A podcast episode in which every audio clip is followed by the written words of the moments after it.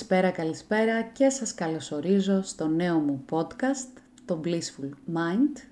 Είμαι η Ειρήνη και σήμερα θα σας μιλήσω για τη μετάβαση από τα 18 στα 28, τι άλλαξε μέσα μου, αν υπάρχει διαφορά και τι έχω καταλάβει έως τώρα. Ξεκινώντας να σας πω ότι από τότε που θυμάμαι τον εαυτό μου, ήμουν πάντα πολύ κοινωνική, περιτριγυρισμένη από πολλούς ανθρώπους.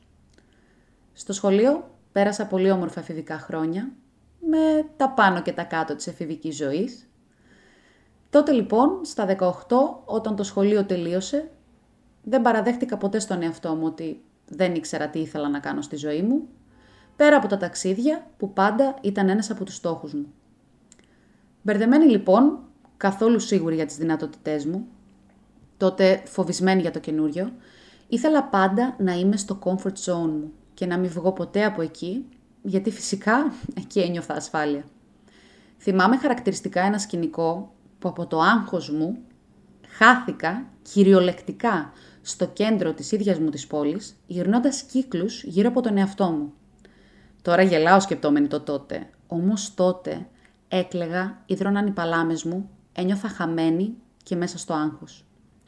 Χαμένη όμως γιατί; Δεν άφηνα τον εαυτό μου να αφαιθεί να δοκιμάσει το καινούριο και ας αποτύχει. Φόβος πολλής.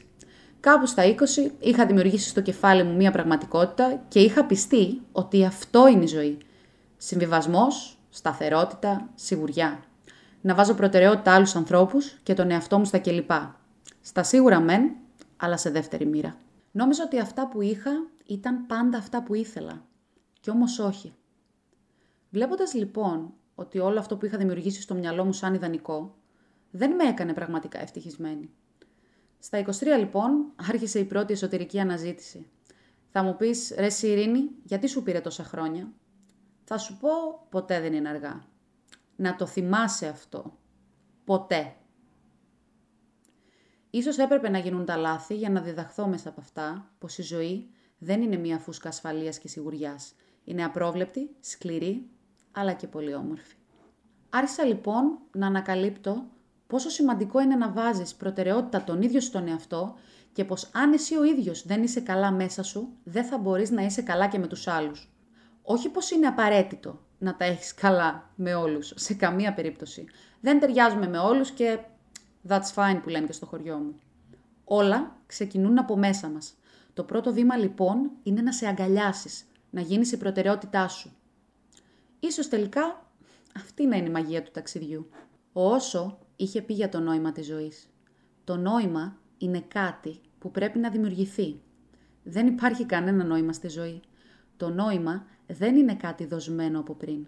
Πρέπει να το δημιουργήσεις εσύ. Πρέπει να γίνει η εσωτερική σου δουλειά. Και τότε υπάρχει τεράστιο νόημα. Αποφάσισα λοιπόν να ρισκάρω, να αλλάξω τη ματιά για το πώς βλέπω τη ζωή.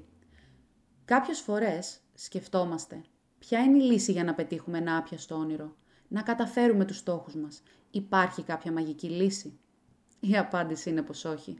Τα πράγματα είναι απλά για να πετύχεις κάτι που δεν έχεις ξανακάνει. Πρέπει να κάνεις κάτι που δεν έχεις ξανακάνει.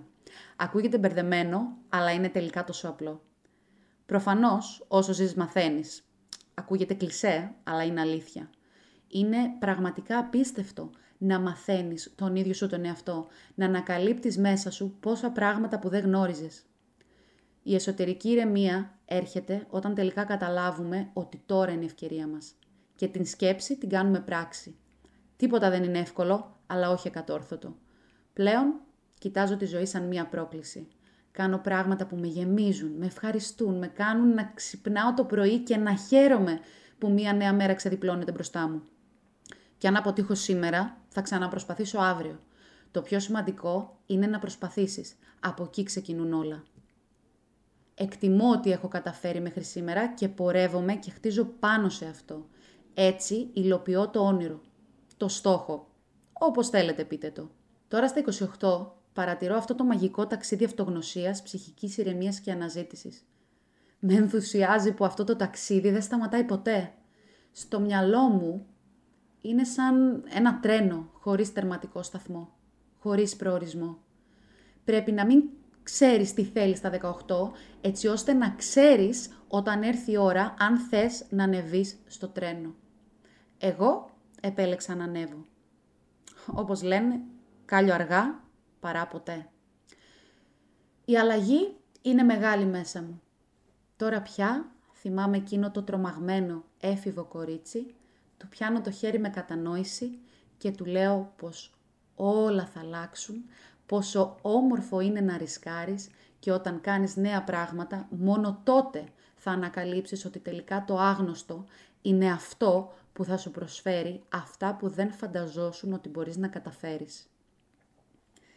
Κλείνοντας αυτό το επεισόδιο, να πω σε αυτό εδώ το σημείο ότι κάθε άνθρωπος είναι μοναδικός και δεν είναι καθόλου κακό να μην γνωρίζεις τι θέλεις από τη ζωή σου. Όλα γίνονται τη σωστή στιγμή, την ώρα που πρέπει. Θα το νιώσεις και θα το καταλάβεις. Σας ευχαριστώ πάρα πολύ που ακούσατε το σημερινό podcast. Τα λέμε σε ένα επόμενο λοιπόν. Να είστε όλοι καλά και να προσέχετε τους εαυτούς σας. Γεια σας!